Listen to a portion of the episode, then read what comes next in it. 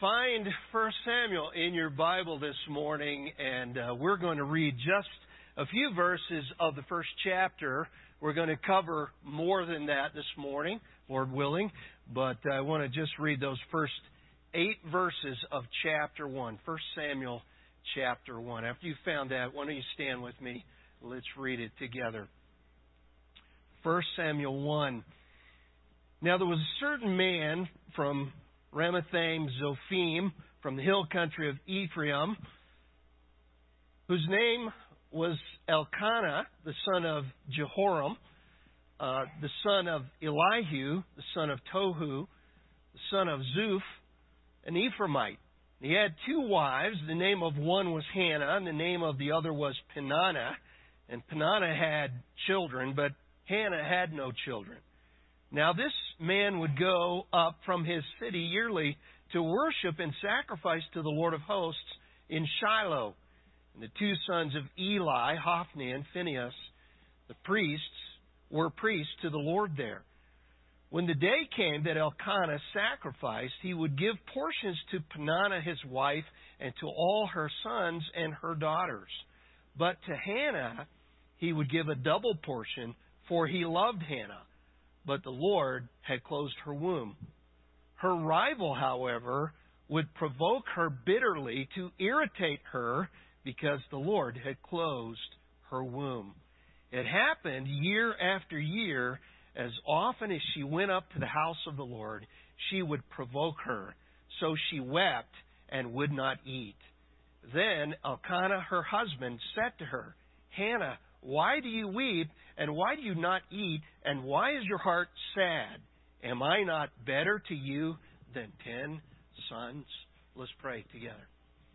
Father, we uh, ask that uh, you would help us today to uh, focus our hearts on you, to worship you, and to uh, learn from uh, this passage in the Old Testament, that we might uh, understand about the power of prayer, that we might know uh, about your sovereign rule and how your providence works in our lives.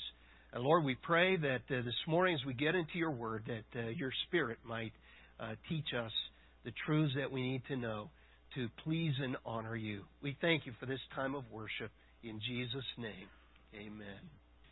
A woman named Hannah had reached the end of her limit. This was the last straw. Of course, this event happens every year, but there comes a time when the spirit of a person just snaps. The festive mood of this religious celebration only caused her to become more depressed. We look up and suddenly she's gone. In the next scene, we find her at the tabernacle. Obviously, she wants to pray, which she might be able to do if it were not for the great heaving sobs coming from her heart. In one sense, Hannah has almost everything that a woman in Israel in 1100 BC could ask for. She has Elkanah, a husband of high social standing. He is a man of moderate wealth, a man with genuine affection for her, and one who is truly pious. Oh, but there's a serious problem. The problem was that though Hannah had Elkanah, she didn't really have him, she shared him with another woman. In fact, she shared him with an overly fertile, loudmouthed thorn in the flesh.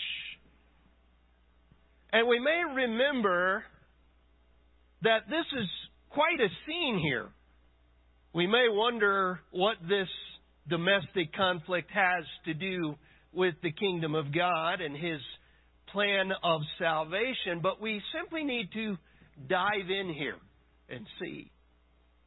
This event, of course, led to the birth of Samuel, who not only grew up to become the greatest, one of the greatest prophets in Israel, but also served as the last of its judges.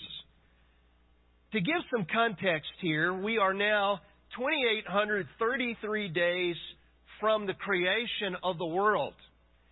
We are 1171 years. I, I said days, I should have said years. Uh, we are 1171 years from the incarnation of Christ, and we are 418 years before the establishment of Rome. These are ancient times, and things were much different then. In order for us to benefit from these accounts, we must cross the bridge back into that age and understand before we cross the bridge back to our day and time. The first section that we need to focus on in this study is 1 Samuel 1, verse 1 to chapter 2, verse 10. And since these are large narrative sections, I'm not going to read all of that in this message. I'm assuming that you are reading this on your own. But I want to divide this first large section into four parts. The first thing that we see is a predicament among God's people.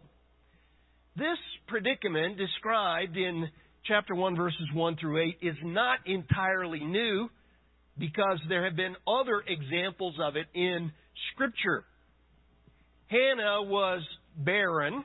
She had no children. Yahweh had closed her womb. This was a very big deal in Israel in that day and time. Since the bearing of children was understood as a sign of God's blessing, the inability to bear children was seen as a sign of God's punishment.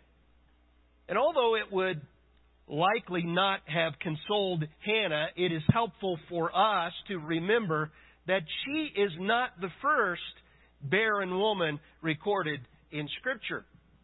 In Genesis 11:30, we're told that Sarah was barren; she had no child, and this dark cloud really hung over her for nearly 10 chapters in Genesis until God miraculously opened her womb and gave her a child in her old age.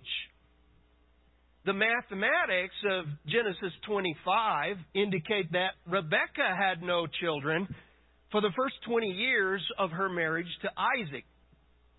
And Genesis 29 details the soap opera turmoil that swirled around the barrenness of Rachel. In Judges 13, we read how God raised up mighty Samson from the fruitless womb of Manoah's wife. So this is not the first time this has occurred in Scripture. And it's interesting. Barren women seem to be a common way in which God raised up key figures in His redemptive history. I believe that is because He intends to show that He alone accomplishes His purposes, and He does it against odds that seem humanly impossible. God's tendency is to make our total inability his starting point. Our hopelessness and helplessness is no barrier to his mighty power. Indeed, our inability is often the foundation for his next acts. At any rate, Hannah is among the fellowship of the barren. It is frequently among this fellowship that Yahweh began a new chapter in the history of his people, and that is exactly what he does here. While the stigma of having no children was bad enough for Hannah, there was something else that made this much worse. Peninnah, the other wife, was constantly rubbing it in. Can't you just imagine how it must have been in that household? Children, children, gather around. Do you all have your food? Oh, dear me, there are so many of you. It is hard to keep track of you all. Oh, too bad Hannah doesn't have any children. God has been so gracious to me. I wonder what Hannah has done to bring this curse on herself. She must really be evil in God's sight. Oh, by the way, Hannah, did I mention to you that I'm pregnant again? Do you think you'll ever be pregnant? Probably not.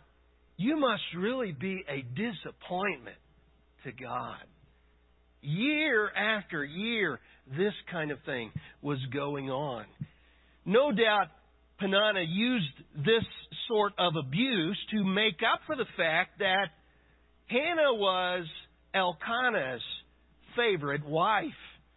As Dale Davis puts it, year after year it went on, baiting Hannah, irritating her, winding her up until the sobs broke out, goading her to complain against God.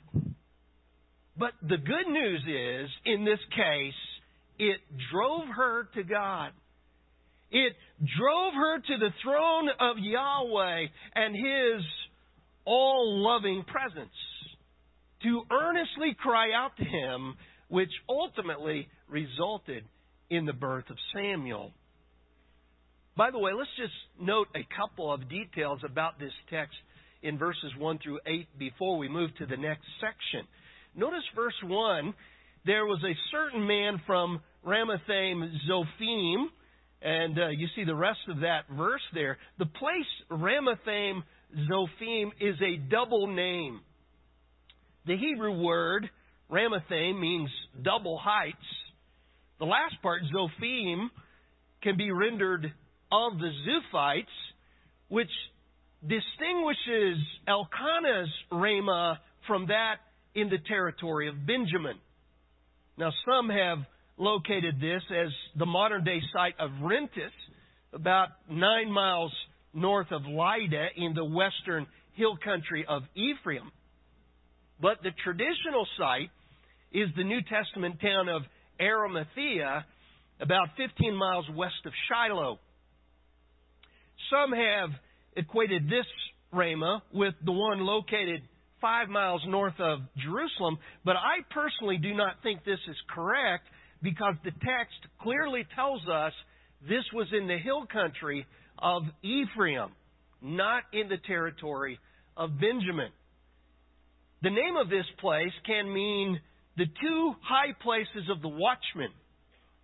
It likely is represented by two contiguous hills on which watchtowers were built, and this is where it got its name. But go back to verse 2 again. And he had two wives. The practice of polygamy in Scripture has raised many eyebrows. Polygamy has never been God's design, and it is significant that in every case of polygamy cited in Scripture, it created a great deal of domestic conflict. One commentator wrote, in Israel, as in most of the ancient world, monogamy was generally practiced. Polygamy was not contrary to law or morals, but usually was not economically feasible. And the fact that Elkanah had two wives indicates that he must have been fairly well off. Polygamy appears to be acceptable at this point in the progressive revelation of the Old Testament, but there is no doubt it was never God's plan. And again, here it causes much trouble. Well, verse 2 gives the names of Elkanah's two wives. Hannah means fixed or settled. Peninnah means jewel or pearl. Verse 3 Now this man would go up from his city yearly to worship and to sacrifice to the Lord of hosts in Shiloh. The tabernacle was located in Shiloh, and there was the Ark of the Covenant there. All the males were required, bound by law, to go up each year to the three national festivals Passover, Pentecost, and Tabernacles. But this is the first time here that the title Lord of Hosts is mentioned in the Bible. This title is used much more prominently later by the prophets Isaiah and Jeremiah, which has led some to think that perhaps one of these was the editor of this book. One last detail look at verse 7. And it happened year after year, as often as she went up to the house of the Lord, that she, that is Peninnah, would provoke her, that is Hannah, so she wept and would not eat. The provoking of Peninnah was heightened even more at this religious festival because one of the primary reasons why barrenness was such a great reproach is because every Hebrew woman prayed that the Lord's Messiah would come from her lineage. And we see this is clearly on Hannah's mind when we get to chapter 2 and verse 10. Well, in chapter 1, verses 9 through 18, we see a prayer in God's presence. As soon as the sacrificial meal was over, Hannah rushed away to the tabernacle, here referred to as the temple.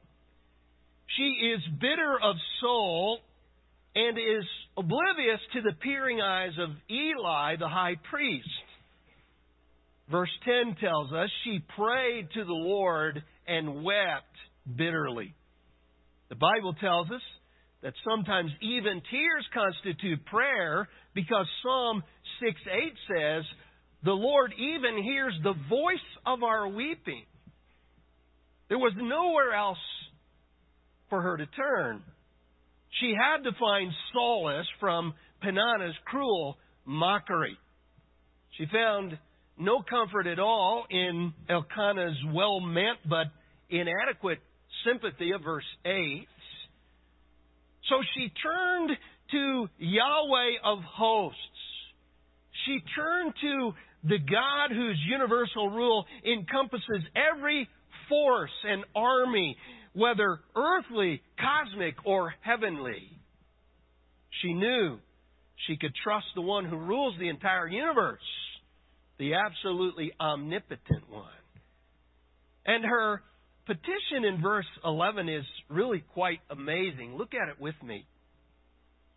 O Lord of hosts, if you will indeed look on the affliction of your servant and remember me and not forget your servant, but will give to your servant a son, then I will give him to the Lord all the days of his life, and no razor shall touch his head.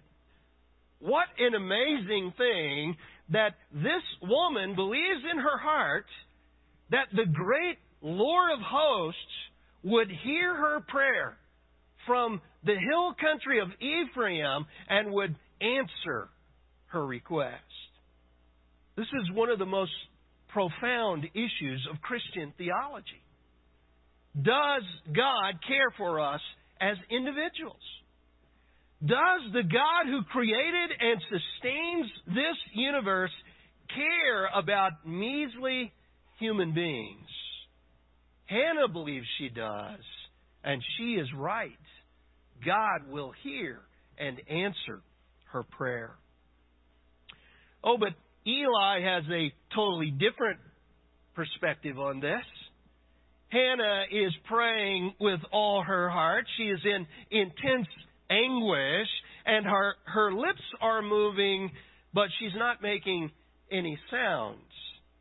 What does he assume?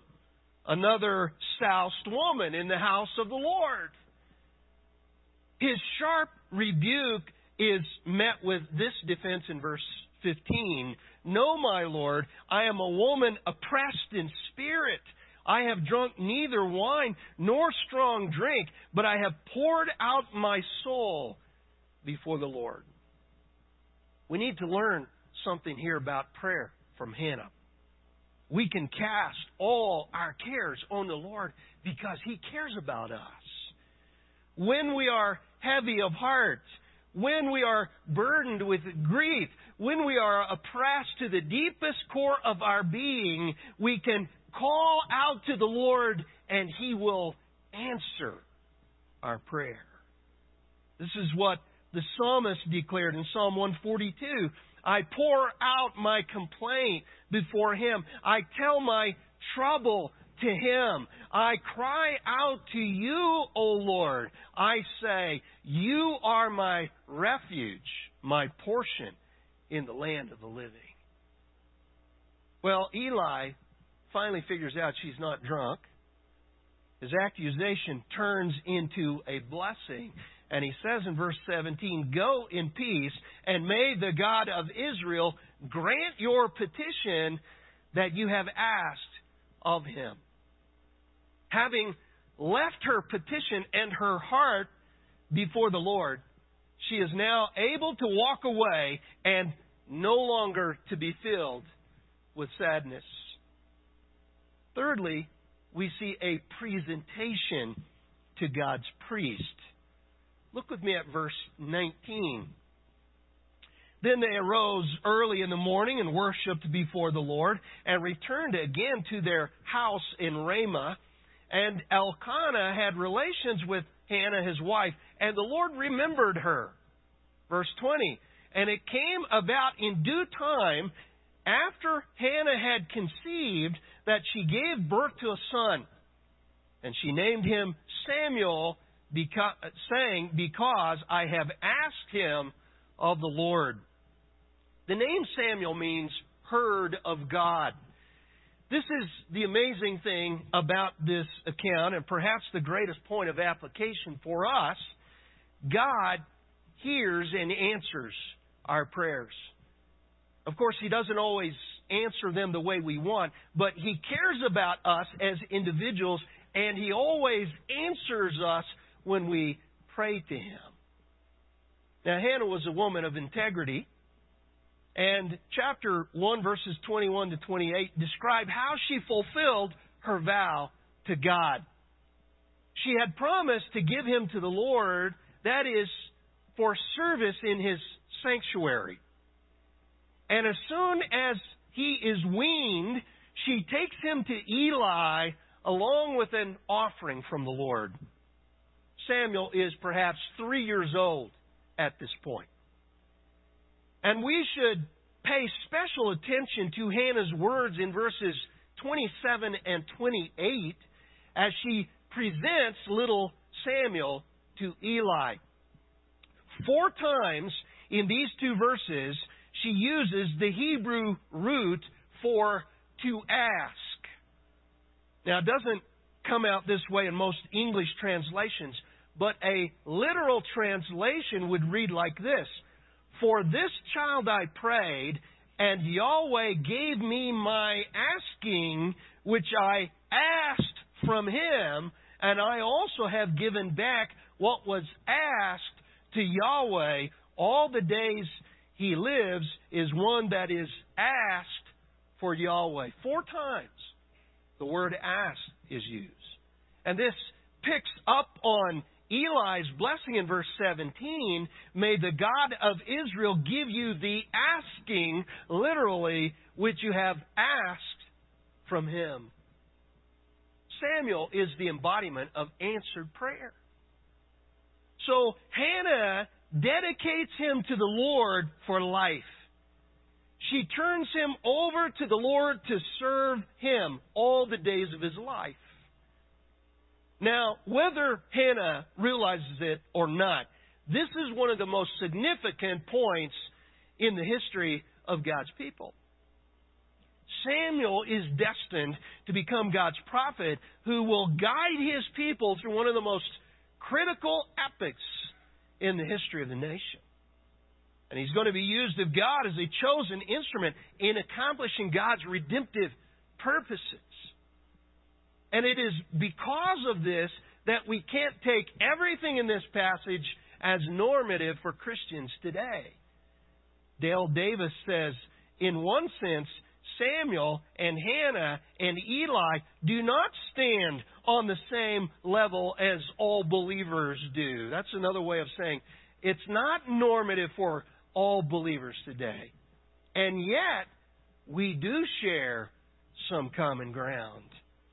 For example, any parent who is living in covenant with the Lord should find themselves following Hannah in general principle, even if, if not in precise practice. We should, as parents, solemnly and passionately desire that our children be given over to the Lord in the sense that they serve their, uh, they live their lives serving God. we should also recognize our children as gifts from the Lord and be willing to give them back to God. The stage is now set. Samuel is in the sanctuary of God, ready to grow up into the man God, God intends for him to be. As a reward for her faithfulness in keeping this vow to God, Hannah's womb is opened, and chapter 11 tells us she bore six children in all. In all, but Hannah is not finished praying. So we need to see one last prayer here, which is really the central element of this first section. So we move fourthly to a preview of God's kingdom. A preview of God's kingdom. In Shiloh, Hannah prays a prayer of thanksgiving and praise to God for his great gift. This is one of the greatest prayers in all the Word of God. Some refer to it as a song, others as a prayer, and you could see it either way. But we learn much from this about the character and nature of God. And I want us to walk our way through this song of praise before we look at its significance. This song or prayer can be divided into three sections. The first section, verses 1 through 3, expresses Hannah's joy over the relief God has granted to her in sending this son. Look at it with me. Then Hannah prayed and said, My heart exalts in the Lord. My horn is exalted in the Lord. My mouth speaks boldly against my enemies because I rejoice in thy salvation. There is no one holy like the Lord. Indeed, there is no one besides thee, nor is there any rock like our God. Boast no more so very proudly. Do not let arrogance come out of your mouth, for the Lord is a God of knowledge, and with him actions are weighed. The personal pronouns here show that Hannah begins with her own personal experience. Verse 2 is a confession of faith that gives basis for the admonition of verse 3. This is not directed specifically to Peninnah because the first two Hebrew verbs are plural, as is the pronoun your. So this is a general warning to all self sufficient boasters. Anyone who would talk high and mighty should be careful about such arrogance because God knows all and He will intervene on behalf of His own. And notice that Hannah gives praise to God here for salvation. But this is not the way we use the word salvation today, referring to the gift of eternal life. We might call this micro salvation. It is salvation from her barrenness and salvation from the crisis she had experienced. And by the way, when it says in verse 1 that Hannah prayed and said, the Chaldee uh, has it, and Hannah prayed in the spirit of prophecy. This entire prayer has been referred to by theologians as oracular declaration. And as we will see, this is a prophetic prayer that predicts the coming of the kingdom of Messiah. But this first part has to do with her own personal experience with God. The word rock in verse 2 literally means fountain, source, or spring. There is no source of salvation like our God. In verse 3, he's referred to as a God of knowledge. He is most wise, all knowing. This points to the omniscience of God. And this is one of the main reasons why we can always trust in Him. The second section of this song is found in verses 4 through 8. And here, Hannah expounds on the matter. The way Yahweh delivered her is the very same way He rules his world. Look, look at it with me. Verse 4. The bows of the mighty are shattered, but the feeble gird on strength. Those who were full, full hire themselves out for bread, but those who were hungry cease to hunger. Even the barren gives birth to seven, but she who has many children languish, languishes. The Lord kills and makes alive. He brings down to Sheol and raises up. The Lord makes poor and rich. He brings low. He also exalts. He raises the poor from the dust. He lifts the needy up from the ash heap to make them sit with nobles and inherit a seat of honor. For the pillars of the earth are the Lord's, and He set the world on them. Now, as you can imagine, I could go a long time on that. But here, Hannah moves from the particular to the general. What God has done for Hannah simply reflects the tendency of his ways. In other words, this is what God is like, and this is what we can expect from him. When John Calvin had suffered the death of his wife, Idelette, he wrote to his friend, William Farel, and he said this May the Lord Jesus support me under this heavy affliction, which would certainly have overcome me had not he who raises up the prostrate, strengthens the weak, and refreshes the weary, stretched forth his hand from heaven to me.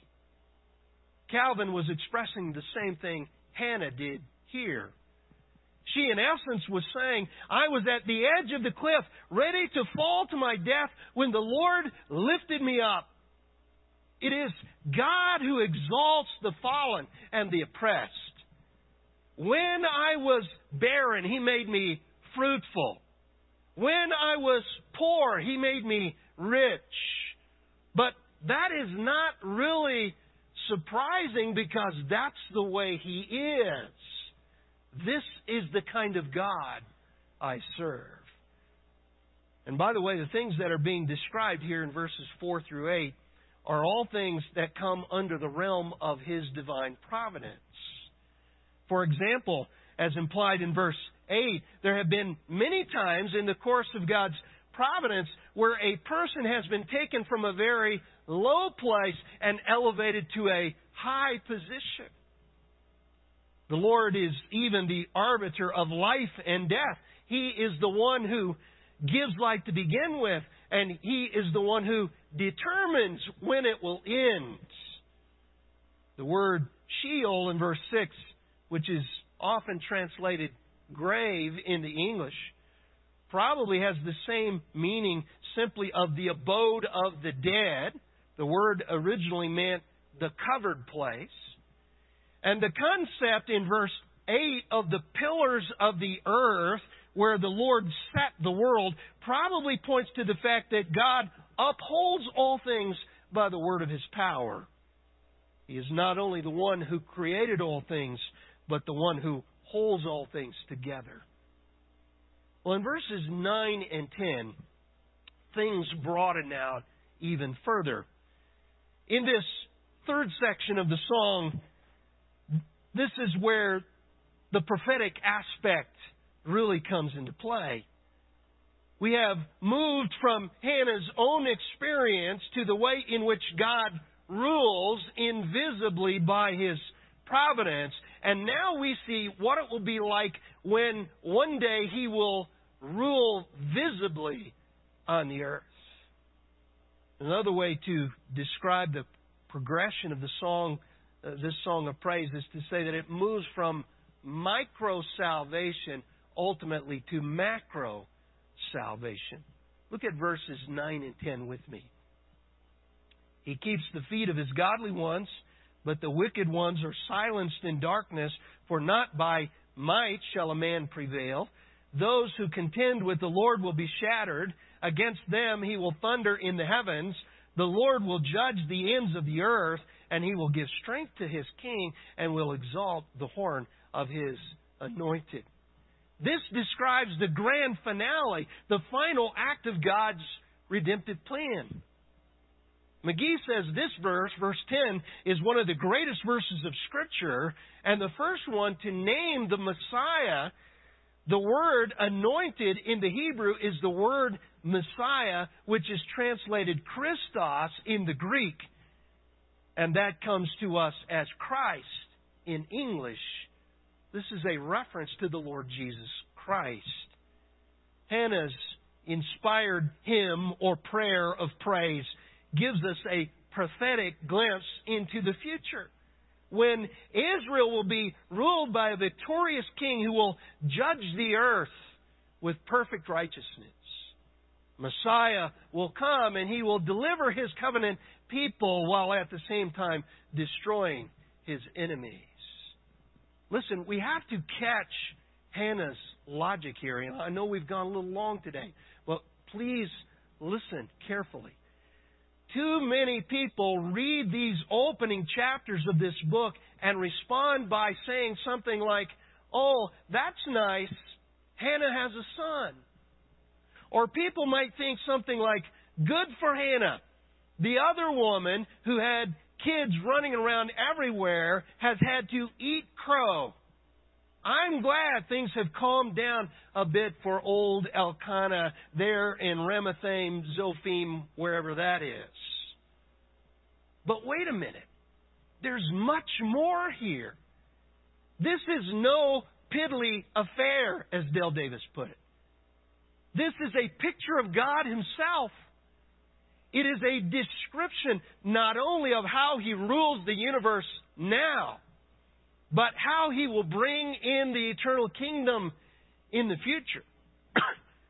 Davis writes, The saving help Yahweh gave Hannah is a foretaste, a scale model demonstration of how Yahweh will do it when he does it in grand style.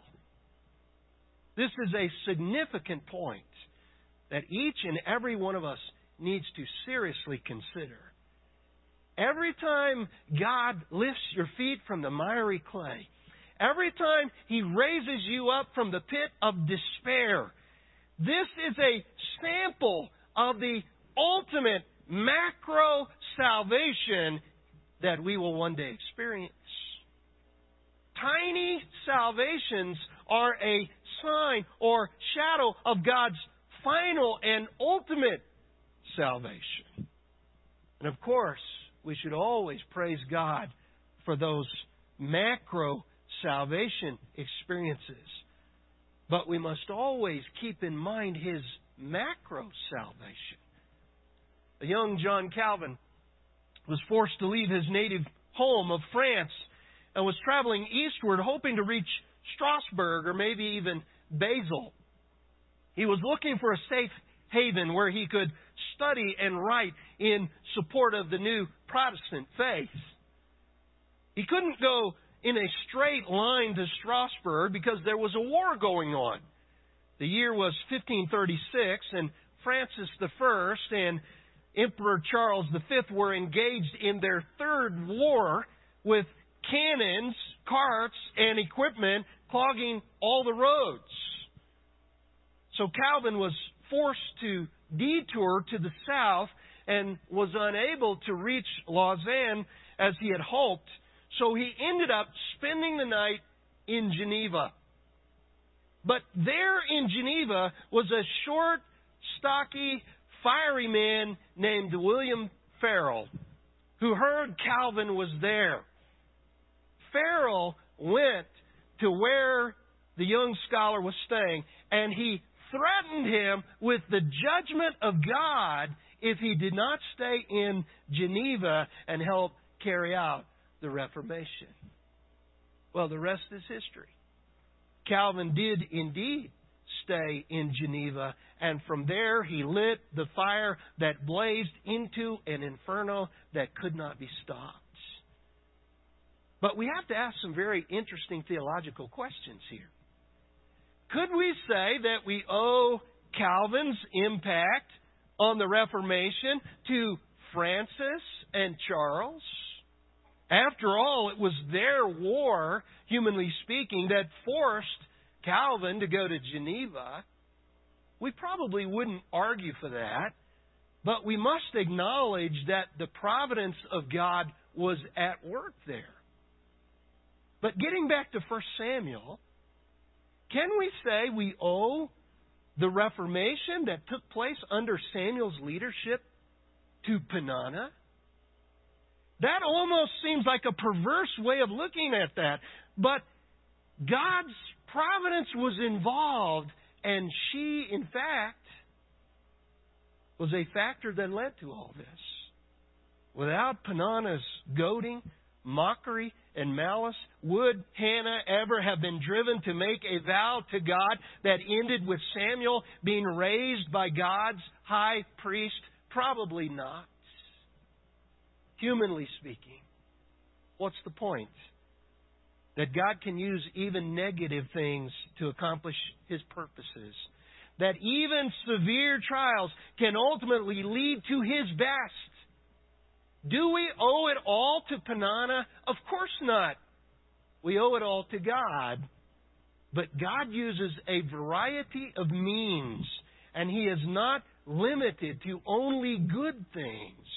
He even uses evil at times to accomplish His will. Davis says we owe it to the God who takes even the smirks and digs and venom of Peninnah's and uses them to fill a cradle with another kingdom servant. The kingdom's purpose for Samuel goes way beyond the matter of a barren woman. It lays out for us the modus operandi of God Himself. We can always trust Him and His providence. He is always accomplishing His own good purposes, even when bad things come into our lives. Hannah fully trusted Him. Are we? Let's pray together. Father, we pray this morning that you'll help us to understand the significance of this passage, that we would respond to it as you would want us to. And Lord, we pray that we would be people who are fully trusting in you and your providence. That we would be a people of prayer, a people who uh, believe that when we pray that you care and that you hear. And help us to learn these lessons this morning. In Jesus' name, amen.